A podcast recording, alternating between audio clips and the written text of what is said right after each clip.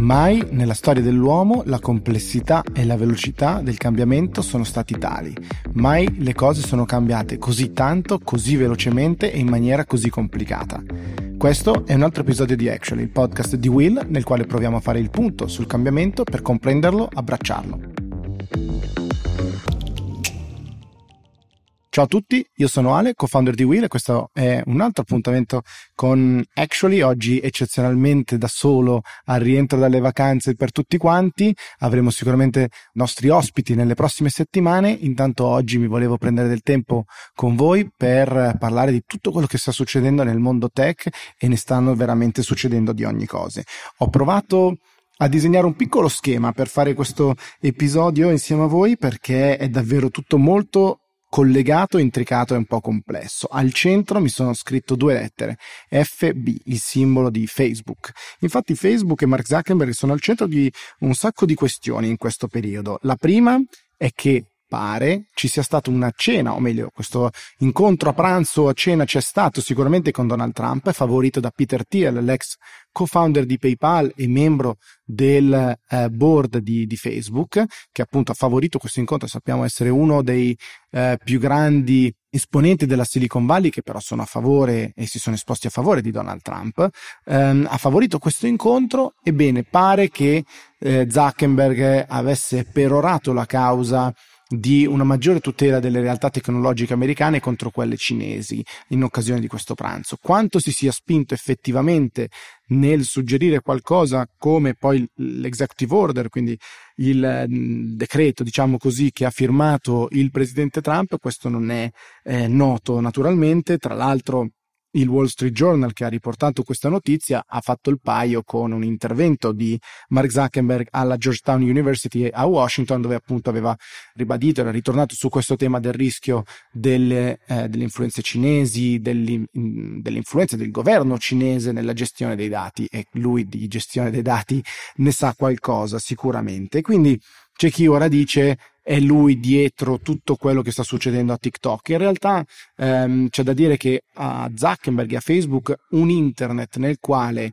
uno Stato, o meglio, il capo di uno Stato a cui non è gradito questo o quel paese, quindi poi questo o quel social media possa essere in grado di bloccare una piattaforma, non è un internet che va bene a Facebook, così come non va bene a tutte le altre grandi piattaforme. La volontà primaria di queste grandi piattaforme è di riuscire ad avere il meno, eh, come dire, regole locali possibili, o così hanno lavorato da sempre nel passato, sicuramente più uniformità e quindi il minore potere possibile per un governo locale di bloccarli. Ebbene, è proprio quello che sta succedendo con questa eh, faccenda di TikTok. E tutto quello che sta succedendo con TikTok è di una portata tale che il povero amministratore delegato, il CEO di TikTok, che aveva lasciato Disney Plus, dove, che lui aveva lanciato e che stava andando molto bene, appunto aveva lasciato questa avventura per andare in TikTok, dopo solo quattro mesi decide che questo non è il lavoro per il quale lui aveva firmato il contratto. L'ha detto esattamente in questi termini e ha specificato che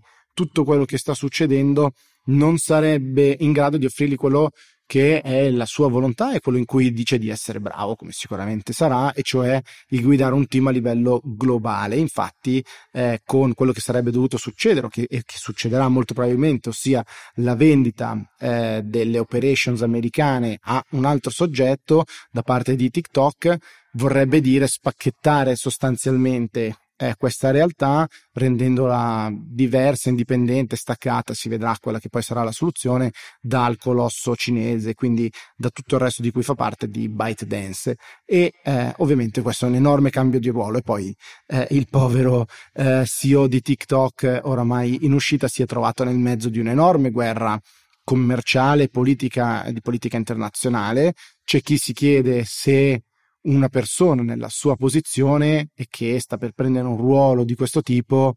non avesse dovuto prevedere, in un certo senso aspettarsi qualcosa di questo tipo, se è invece in un certo senso legittimo che anche lui sia rimasto sorpreso che da tutto quello che è successo. Sicuramente non è quello che voleva fare e quindi lui lascerà indipendentemente da quello che accadrà. E la cosa ovviamente che eh, lo ha portato più di tutti a questa scelta molto probabilmente è il fatto che in ogni caso avrebbe avuto di nuovo un capo sopra di lui, perché appunto in base a chi sarà il suo compratore ci sarebbe stato qualcuno sopra. Il compratore chi sarà? Difficile da dire, eh, si stanno buttando in diversi nella gara per l'acquisto delle operazioni americane di TikTok, da Walmart, la grandissima catena di supermercati e negozi, ovviamente c'è Microsoft che da subito ha detto di essere interessata con l'amministratore delegato di Microsoft che da subito parlava con Donald Trump per questa acquisizione, ma anche SoftBank,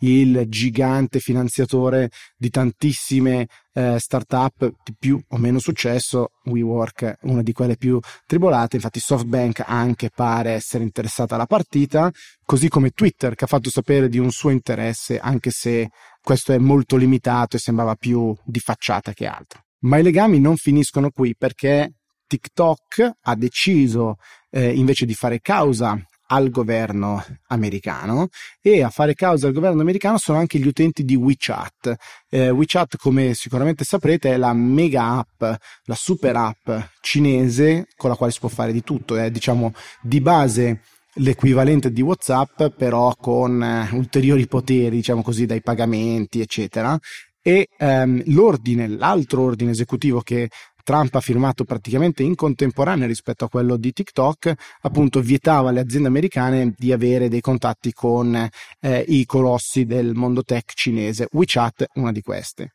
Se Apple non può fare business in Cina con WeChat vuol dire avere un enorme eh, problema per Apple, anche perché un recente sondaggio aveva dimostrato che alla domanda che cosa rinunceresti tra WeChat e un iPhone, in molti utenti hanno risposto all'iPhone pur di tenersi WeChat. Ebbene, gli utenti di WeChat in America hanno fatto causa anche loro e quindi si uniscono a TikTok eh, facendo causa al presidente americano, in questo caso perché dicono eh, sarebbero violati il diritto di freedom of expression ehm, e quindi il freedom of speech, quindi la libertà di parola, di espressione, eh, che sono diritti naturalmente costituzionalmente garantiti e quindi anche loro si sono uniti subito a questa battaglia. Intanto, tra Congresso e Senato, in molti stanno cercando la maniera di convincere o assicurare ad Apple, come a tutti gli altri, naturalmente, di fare business con realtà cinesi in Cina, quindi eh, limitando il divieto solo alle operazioni americane. Di nuovo, piuttosto complicato eh, da fare come tema. E quindi abbiamo introdotto un altro gigante che è Apple, è un'enorme eh, azienda che ha raggiunto recentemente i 2 trilioni di dollari di valore, una cosa che è difficile anche solo da pensare, e anche Apple è eh, molto molto legata in questi ultimi giorni a Facebook e non in una maniera positiva. Infatti sono anche loro ai ferri corti per diversi, diversi temi. Vediamo quali. Anzitutto il tema dell'advertising. Si fa presto a dire advertising, pubblicità, tutto il business model di Facebook o la gran parte del business model di Facebook è la pubblicità. E allora di cosa stiamo parlando? Ebbene, senza scendere troppo nei dettagli che eh, sono molto complicati, ma sostanzialmente Apple ha fatto un nuovo aggiornamento quindi per iOS 14 e chi farà questo aggiornamento riceverà sostanzialmente una notifica nella quale dovrà fare opt-in, quindi dire sì, concedo questa possibilità è che il mio device, il mio um, telefonino, in questo caso il mio iPhone ad esempio, venga di fatto tracciato. Questo perché serve? Perché viene creato un codice identificativo del device, quindi del telefonino, dell'iPad, che poi traccia le nostre diverse attività lungo diverse piattaforme. Questo è un dato che Facebook è in grado di sostanzialmente fornire e vendere poi ai diversi inserzionisti che utilizzano o sviluppatori soprattutto di, eh, di app e questo è ovviamente un danno per Facebook. Facebook si è molto arrabbiata, l'ha fatta passare questa novità da parte di Apple come un alto tradimento, diciamo così, dicendo addirittura facciamo così, prima ancora che arrivino queste notifiche a coloro che faranno un aggiornamento, sono io a bloccare del tutto l'utilizzo di questo codice identificativo. In realtà lo fa soprattutto per una comodità perché diventerebbe estremamente complicato riuscire a farlo solo in alcuni momenti, in altri no. E comunque ehm, è difficile anche identificare quanto peserà questa mancata ulteriore informazione che poi gli advertisers, quindi gli inserzionisti possono utilizzare così come gli sviluppatori. E tra questi ci sono sicuramente gli editori, cioè tutti quelli che pubblicano il giornale tramite eh, l'Apple Store che già erano arrabbiati prima sia con Apple ma anche con, con Facebook in realtà perché con Apple? Beh, con Apple perché proprio come ricorderete anche nel caso di Epic Games, Apple sostanzialmente prende un'enorme fetta, perché il 30% del ehm, guadagno della vendita di una copia del giornale o di un abbonamento, ma soprattutto ancora peggio si tiene il rapporto con il cliente e questo è molto invalidante in un certo senso per gli editori che da tempo ormai ehm, lottano per trovare un modello di business nel mondo dei media che stia davvero in piedi a livello economico. E quindi anche questo ulteriore pezzetto sarà di difficile gestione da parte degli editori ed è di nuovo un legame tra Facebook ed Apple e abbiamo introdotto le notizie e anche qui c'è un ulteriore legame. Eh, le piattaforme, lo sappiamo, sono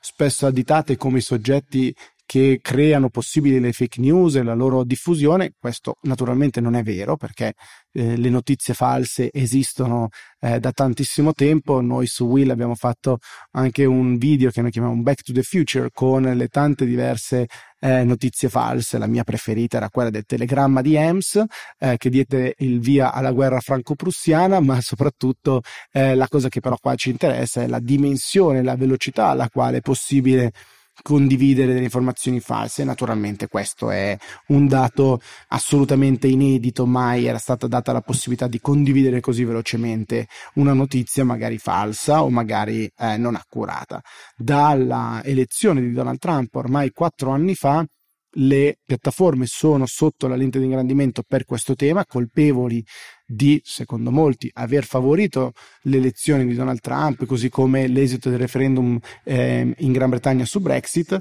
e quindi da allora hanno provato a prima fare pushback in realtà e quindi a respingere i tentativi, le richieste da parte delle autorità e poi hanno creato loro stessi in maniera autonoma eh, dei tentativi di diciamo controllo di, per limitare lo, lo, sviluppo e la diffusione delle fake news. Naturalmente si pongono dei temi enormi in materia di censura, di controllo, di definizione di che cosa è vero e che cosa no. Ricorderete sicuramente la polemica di qualche settimana fa tra Twitter e Trump, dove poi ovviamente era finita dentro anche Facebook, circa il labeling, quindi l'aver etichettato il tweet e il contenuto di Trump e poi della Casa Bianca come un contenuto che propagasse odio e un contenuto che aveva all'interno delle informazioni non del tutto accurate. Ebbene, chi decide che cosa è vero, chi decide che cosa dovrebbe essere o meno rimosso, ha un enorme potere. Affidarlo a una piattaforma commerciale, privata, che già oggi è accusata di avere grande potere, è sicuramente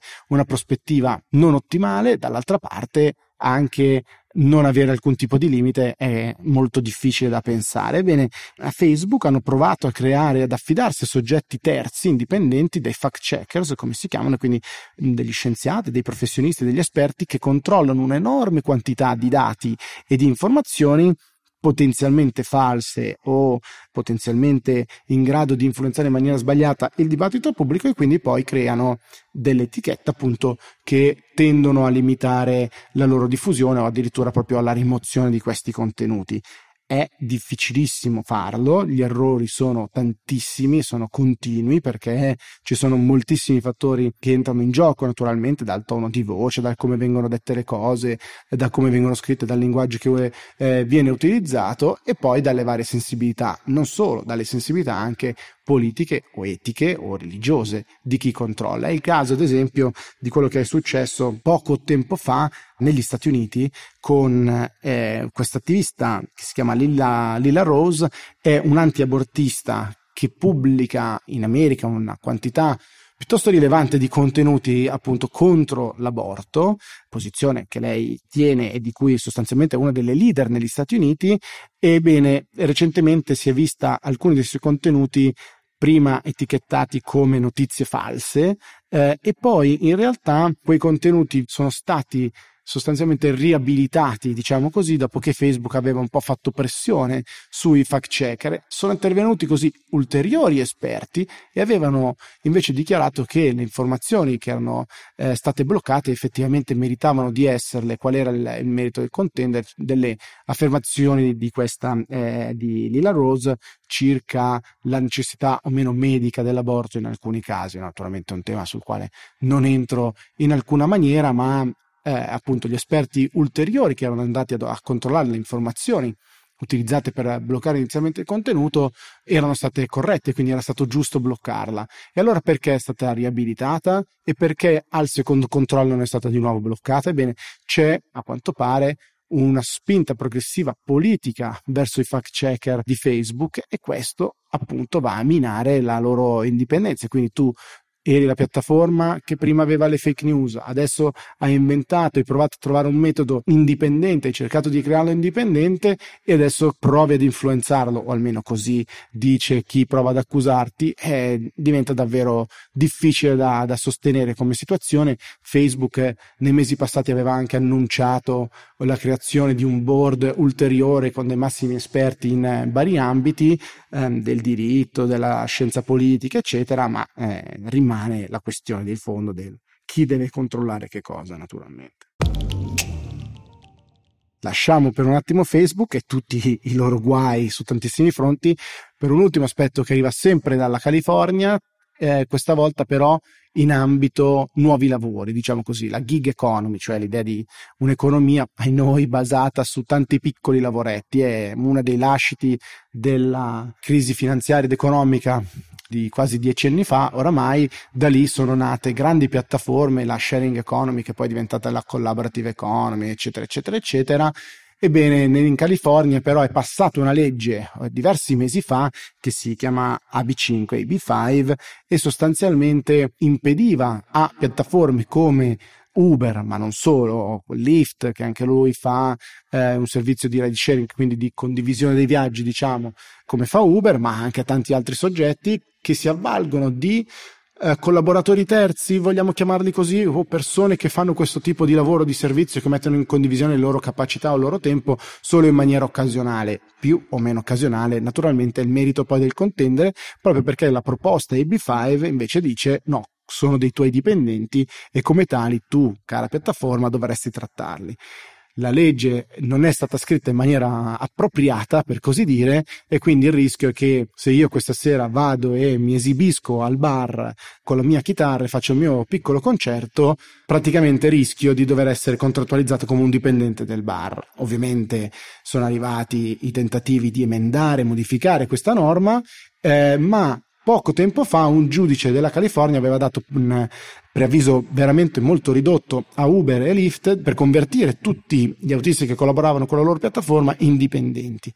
Uber e Lyft hanno fatto appello e un nuovo giudice ha bloccato questa eh, decisione, questo obbligo per loro di convertire tutti quanti i loro partner, come li chiamano, in dei dipendenti fino a che a novembre ci sarà un nuovo referendum proprio su AB5, questa Prop 22, come la chiamano negli Stati Uniti, quindi questa proposta di referendum vede un nuovo squilibrio perché Uber, DoorDash, che è un'altra piattaforma del mondo della gig economy, Lyft, eccetera, stanno investendo tantissimi, tantissimi milioni di dollari in questa campagna elettorale, sostanzialmente contro pochissimi soldi, poco più di eh, un milione, poco più di dollari che invece sono stati investiti da coloro che provano a difendere l'approvazione della norma. Non è un tema da poco, il, ehm, l'effetto che una proposta di legge come quella fatta in California può avere sulla piattaforma è enorme perché vorrebbe dire avere per Uber, ad esempio, Uber e Lyft il 75% dei driver in meno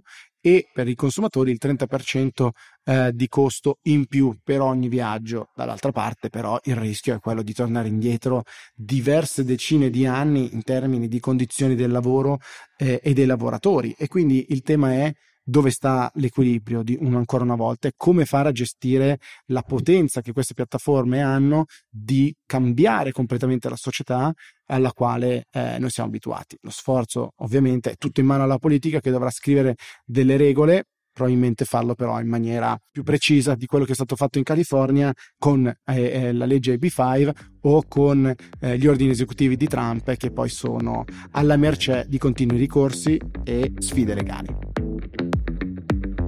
Io vi ringrazio come sempre e vi aspetto al prossimo episodio di Actually. Buona giornata.